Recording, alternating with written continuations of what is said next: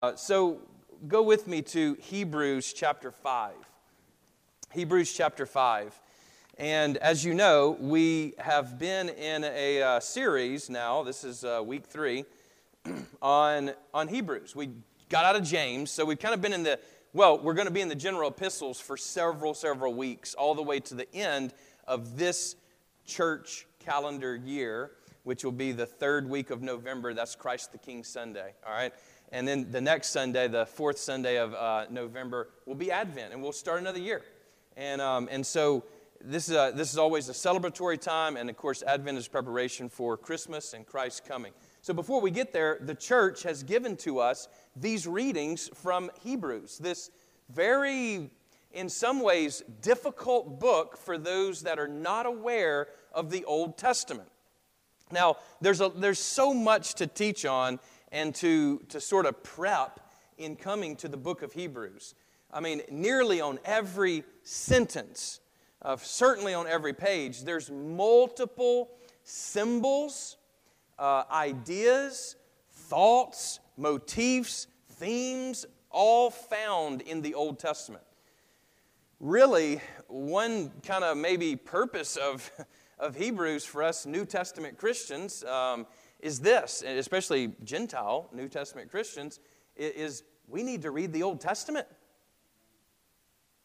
Right? So, in other words, it, the book of Hebrews alone gives much legitimacy to the fact that we still need the Old Testament just as much as we need the New Testament. It's like people who want to say that they're New Testament Christians that's like saying, yeah, I only live on the, I only have a second story house. It's like, I'm sorry. Uh, you have to have that first story to build the second one, right? I only like movies that are part two. It's like, what? I only like to watch the second season of shows. You know, it's, it's like, what are you talking about? Uh, no, we have to go first where God begins, right? Which is in the beginning. Remember our first, in the beginning, God created the heavens and the earth. Genesis 1 1. Right? That was our memory verse from three weeks ago. All right, so with that said, we really have, it's, it's, it's daunting, to be honest. Like Pastor Bruce and I have been looking at the book of Hebrews together, and we're going to be, uh, we, we've split up some of the uh, preaching.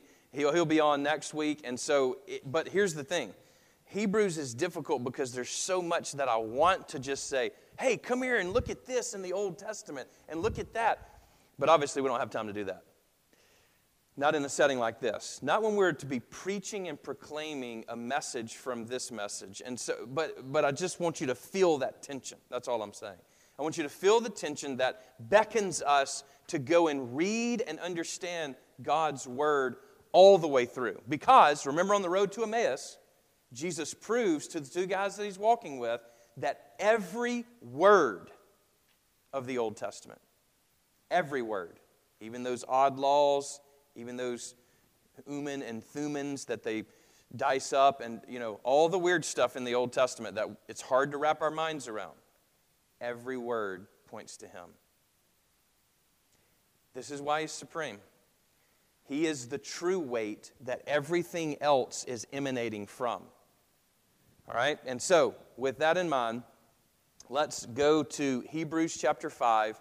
And, and really, what the lectionary has done for us is it gave us 4, 11 through 16 last time. Oh, sorry, no, it wasn't 11 through, what was it? 12 through 16. And now we just pick up with the next verse. So, really, this week is, is sort of a, a companion, if you will, to last week. Notice these words here in Hebrews 5 for every high priest chosen from among men. Actually, let me back up and do this. Lord, open our hearts and minds by the power of your Holy Spirit, that as the scriptures are read and your word proclaimed, we may hear with joy what you say to us today. Amen. For every high priest chosen from among men, is appointed to act on behalf of men in relation to God, to offer gifts and sacrifices for sins. he can deal gently with the ignorant and wayward, since he himself is beset with weakness. Because of this, he is obligated to offer sacrifice for his own sins, just as he does for those of the people. And no one takes this honor for himself, but only when called by God, just as Aaron was. So also, Christ did not exalt himself to be made a high priest, but was appointed by him who said, This is Psalm 2, You are my son, today I have begotten you. As he says also in another place, Psalm 110, 4, You are a priest forever, after the order of Melchizedek.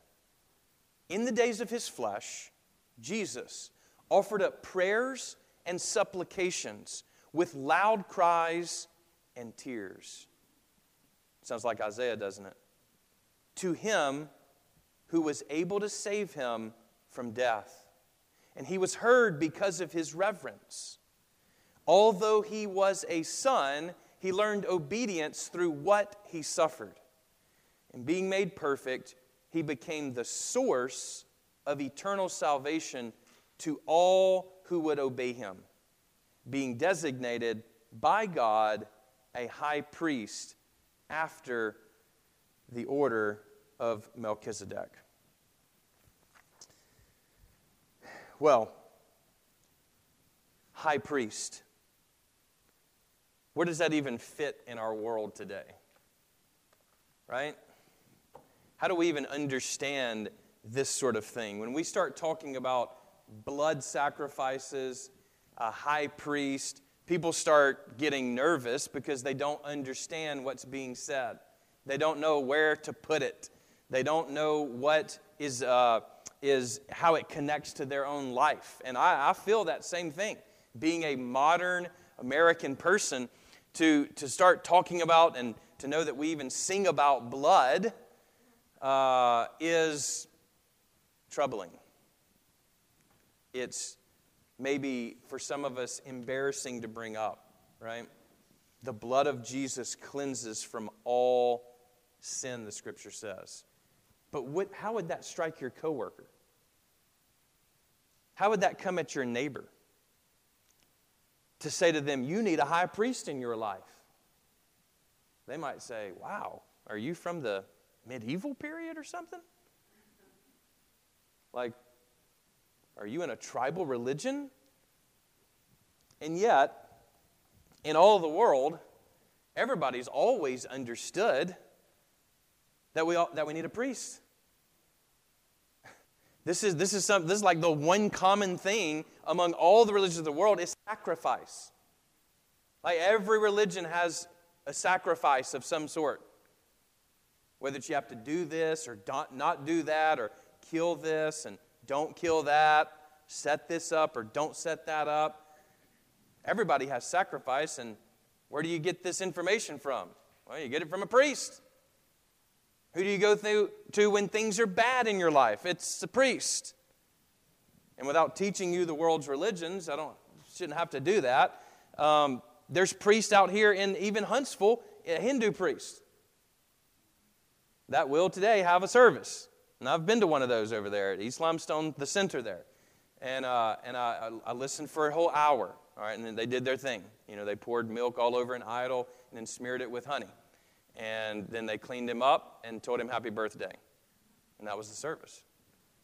Um, they're appeasing the God. They're making sure that everybody's birthday is taken care of. Why? Because you forget somebody's birthday, they get mad.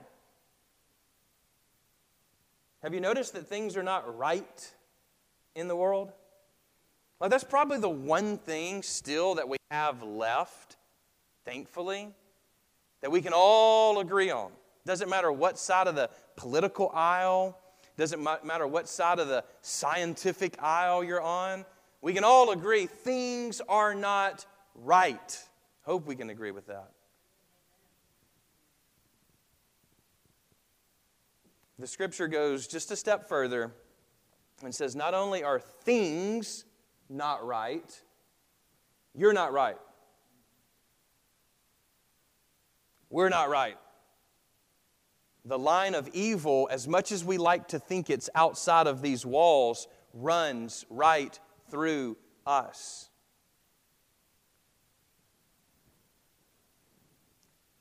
And yet, we have a priest.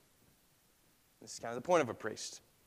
A priest mediates between the divine, this is just a general definition, between the divine and us. And us and the divine don't line up. We're not aligned. You know, like the chiropractor, right? If you've ever been to a chiropractor, uh, I say, Yeah, I had to go get popped. He's like, ah, Don't call it that. Call it adjusted, right? Like we call it, you're getting adjusted. And that's, that's fine. Well, that's what a priest does. They adjust you to the divine. Oh, no, no, no. That's not what this God likes to eat. That's not what this God likes to drink. I've been to another, you know, pagan um, service. I won't go into detail, but this one liked uh, beer, rum, and popcorn. And this is exactly what they left him. You don't leave him those things, he'll come and kill you. That's the point of it. Oh, and also steak. Like steak. Now, this is general terms. This is what priests are doing out in the world. Even today, it's what priests have always done. As far back as we know, okay, historically, there's been priests. In fact, if you just spin the globe and point your finger on land and people are living there, not Antarctica, of course, but everywhere else, guess what's going to be there? Religious thoughts, people trying to align themselves to nature or to the divine or spirits or gods or demons or whatever it is. And guess who's helping them do that? Priests.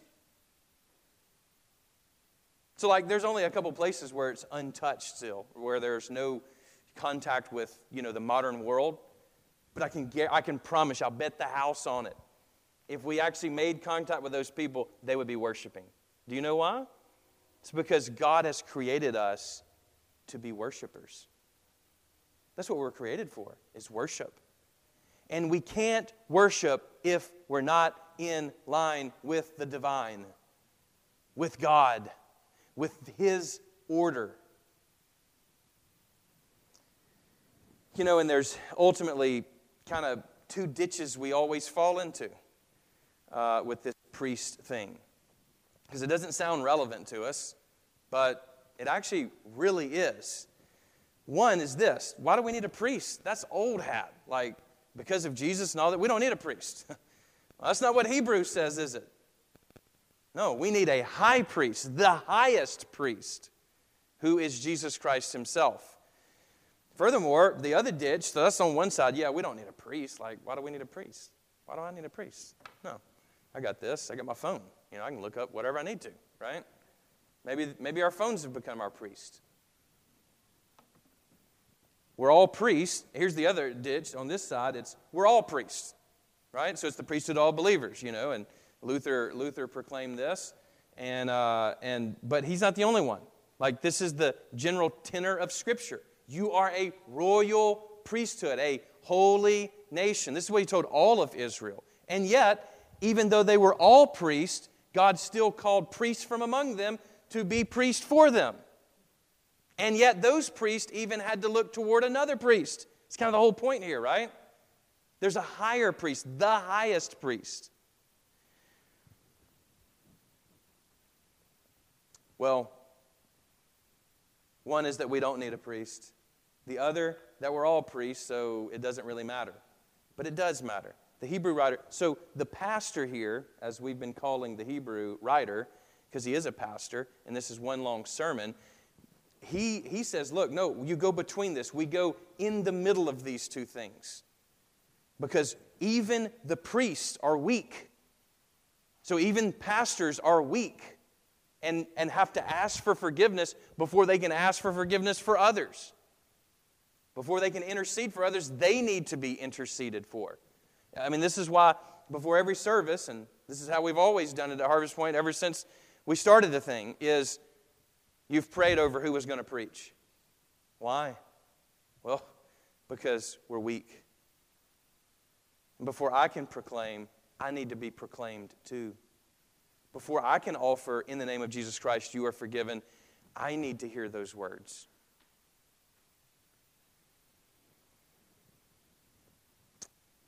But now we're being introduced to a priest that doesn't need these words. In fact, all sin ultimately is against this God. David says, For you only have I sinned, and against you only have I sinned. Above all others, sin is against God. And really, this is why we need a priest.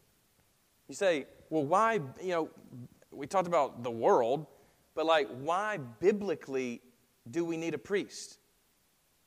Well, because we're worshipers. That's why. The first piece is positive that I want to offer. The first thing is every single one of us, we're made for God. We're made to worship God. At base, worship is just what we give reverence to, what we give our time to, our life to. It's what we really care about. Maybe we just pause and just say, like, what do, what do we really care about? It's kind of a hard question to answer sometimes, isn't it? What is it that we truly reverence in our life? Where does our time go? Where do we spend and how do we orient and what, what order are we living under? The first thing is we're worshipers, first and foremost. The, but the other thing is this we're sinners. It's kind of the problem with this whole thing. It sounds good that we're created for God, to know Him, to love Him, to be one with God, but the problem is that we're sinners. Well, this is all the more reason why we need Christ to be our high priest. This is why we need a mediator between God and our sinful condition. You see, we were not made for sin. Sin is not essential to our nature, it's foreign, it's a disease, and it's highly contagious. That sound familiar? And we can't contain it. No matter how much we try to, it's uncontainable. We think we can just manage it. We push it down. Uh, I'll just manage this thing, it'll go away. But it won't. Which is why we have to have God's forgiveness. We cannot be one with God without His forgiveness. But He offers more than just forgiveness, He offers cleansing. That's kind of what a priest does, you know? A priest would, would guard against things becoming unclean. In fact, at the tabernacle, there were always priests, Levites, who would guard and make sure no unclean person came in the temple. No unclean thing came into the tabernacle or temple. And same thing when they actually built the temple, um, that same thing was there. Even during Jesus' time, they had guards.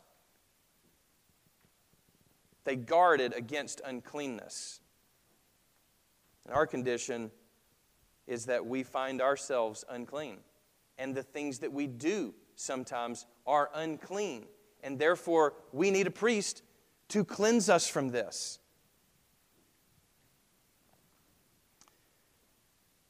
Notice that the scripture here gives us two different kinds of sin. Look at verse 2. He can deal gently with the ignorant and the wayward. The ignorant is a way of saying unintentional sin. It's saying something that we didn't know hurt someone that hurt someone. Or it's falling into sin. All of a sudden, there was a trap set for us, and, and it triggered me in this way, and I went into that. Whereas the second form of sin, and by the way, this is what the Old Testament refers to as unintentional sin. You know, there's two kinds of sin in the Old Testament unintentional sin, which apparently was the only one that could be forgiven by the priest.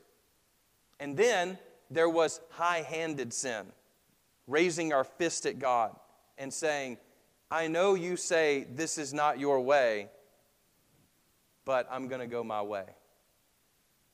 I'm going to force my way high handedly, openly living in it, which is to say, here, wayward.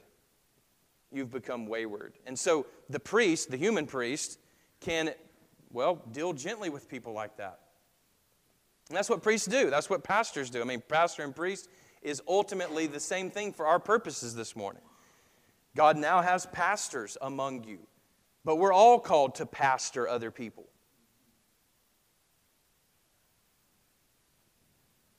Every pastor needs a pastor. Every priest needs a priest, except for Christ, who is the priest. He is the highest priest. He is our all in all. He is superior. He is elevated. I mean, that's, that's what we've been saying here, right? Concerning, concerning the way the pastor here in Hebrews approaches all these things. And so, this, these two different kinds of sin we need to be cleansed from. One, we need to be forgiven of these unintentional sins, these things that we stumble into, or these things that, that aren't even sometimes aware, that we're aware of. You know, as you as you get older, things about yourself get revealed. Right? The more you're around people, I mean, you know, if you get in close quarters, it's like, oh, I can see now things that I didn't really think were there. This is why we can't become uh, ascetic in our lifestyle and simply deny the world, run out into the desert and worship Christ. Like, that's not what he's calling us to do. He's not calling us to close the doors and lock them and just stay in here and worship for the rest of our life and never go back out into the world. There is no holiness without a social holiness. And so when we get married, God uses that as a way to sanctify us. We don't like the things that the other can see, but that's kind of the point. We can't see ourselves until we hold up a mirror. And of course, the purest mirror is the Word of God. But he uses other mirrors too, doesn't he? Like our kids and our friends and our coworkers and all sorts of kinds of things. But the purpose is for our cleansing. The scripture says that we can be forgiven and cleansed from all unrighteousness. But we must not have our hand in the air at God we must repent. Repent of going our way. Repent of our self centeredness. We need a sacrifice on our behalf. Here's another reason we need a priest is because God hates sin.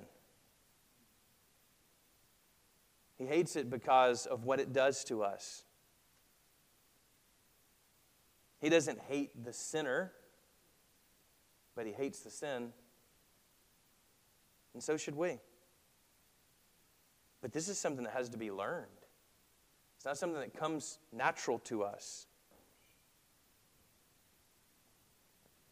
And if we don't think that God's righteousness demands payment for sin, then we don't know who God is.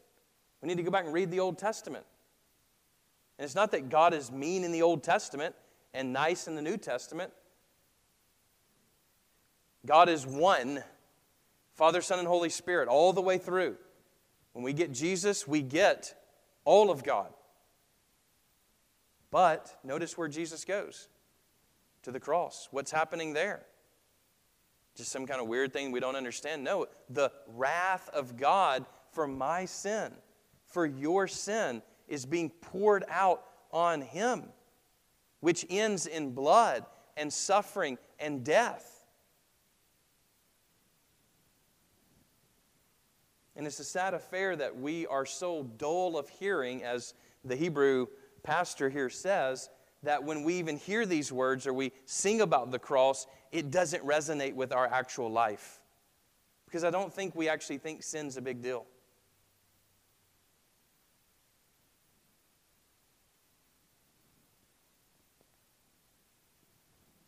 We say things like, Well, God knows my heart, and I tried.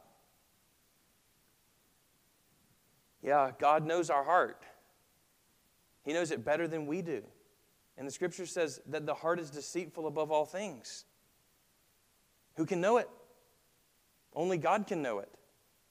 When things come out of us and when we see the symptoms of this disease in us, we should run to Him for help. He is the great physician, He's the only one who can help. We don't need to shrug it off.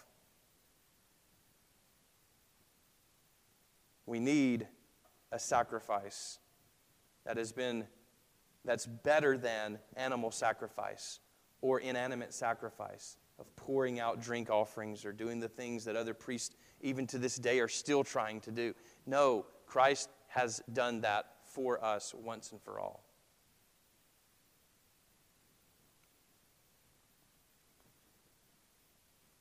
But has he done it for you? Is he your high priest? Is he your king? You see the whole thing with the uh, Melchizedek deal, and we'll get more into that in the weeks to come. The whole thing with him is he's a priest king, which is typically the way it was. Every king was the head of the religion of wherever it was. That's how it worked in the ancient world. Uh, now, in Israel, it was separated, remember? Right? You, the priest could not be a king, could not be a prophet, and the prophet couldn't be a king or a priest. And, you know, there was three, three separations there prophet, priest, and king, three offices, if you will. But that wasn't how it typically was in other places. And interestingly, this figure of Melchizedek is all about this priest king. And for our purposes, without going into a detailed study of that, because I would love to, but is this Is he your king? Do you, do you actually live under his kingly rule in your life? Or do we run to the rules of the world first? When we're trying to figure something out, do we first Google it? Or do we run to his order? Are we submitting ourselves to God and to his church? Or submitting ourselves to all other things, sports and every other team out there? Are we coming under his rule? Or have we made ourselves another king? And if he's the priest king, Christ is our priest king, which he is, then do, is he our high priest? It's a simple question, but a hard one. You say, I, I still am having trouble connecting. Well, I mean, I, this is the way I understand it, all right? If this is helpful, then okay. If not, then all right. I think we have a lot of priests out there. If priest is a mediator, then a priest is a medium. In other words, a go between, kind of like a middleman, right? Well, if we're trying to align ourselves to what is right, doesn't our culture, doesn't the world have a way that is right in their own way? Yes. Have you been on social media at all? There's right things to say, and there are wrong things to say. In fact, it sounds like biblical preaching sometimes to me with this whole wake up to this or wake up to that or you have to post this or you have to say that. It sounds like guards. It sounds like priests. Priests guarded, remember? Against the profane and against the holy. And you know what? Throughout history, the holy and the profane, that's changed over time. Whatever's new. I want to say sometimes when we're supposed to, you know, post this or post that, it's like, well, I'm sorry that you're just now waking up to the reality of racism or sexism or all the isms, but the church has always been against that. You see, there are priests in our world who are preaching and who are guarding and who are asking us to come under their order. It's in the shows that we watch, in the movies that we attend to, or used to be the newspapers that people read. I just saw a newspaper last night when I took a little walk that was just, you know, uh, deteriorating from the rain because nobody reads newspapers anymore. I don't even know why they throw them out anymore, you know? Like, what are you doing? You're wasting paper, right?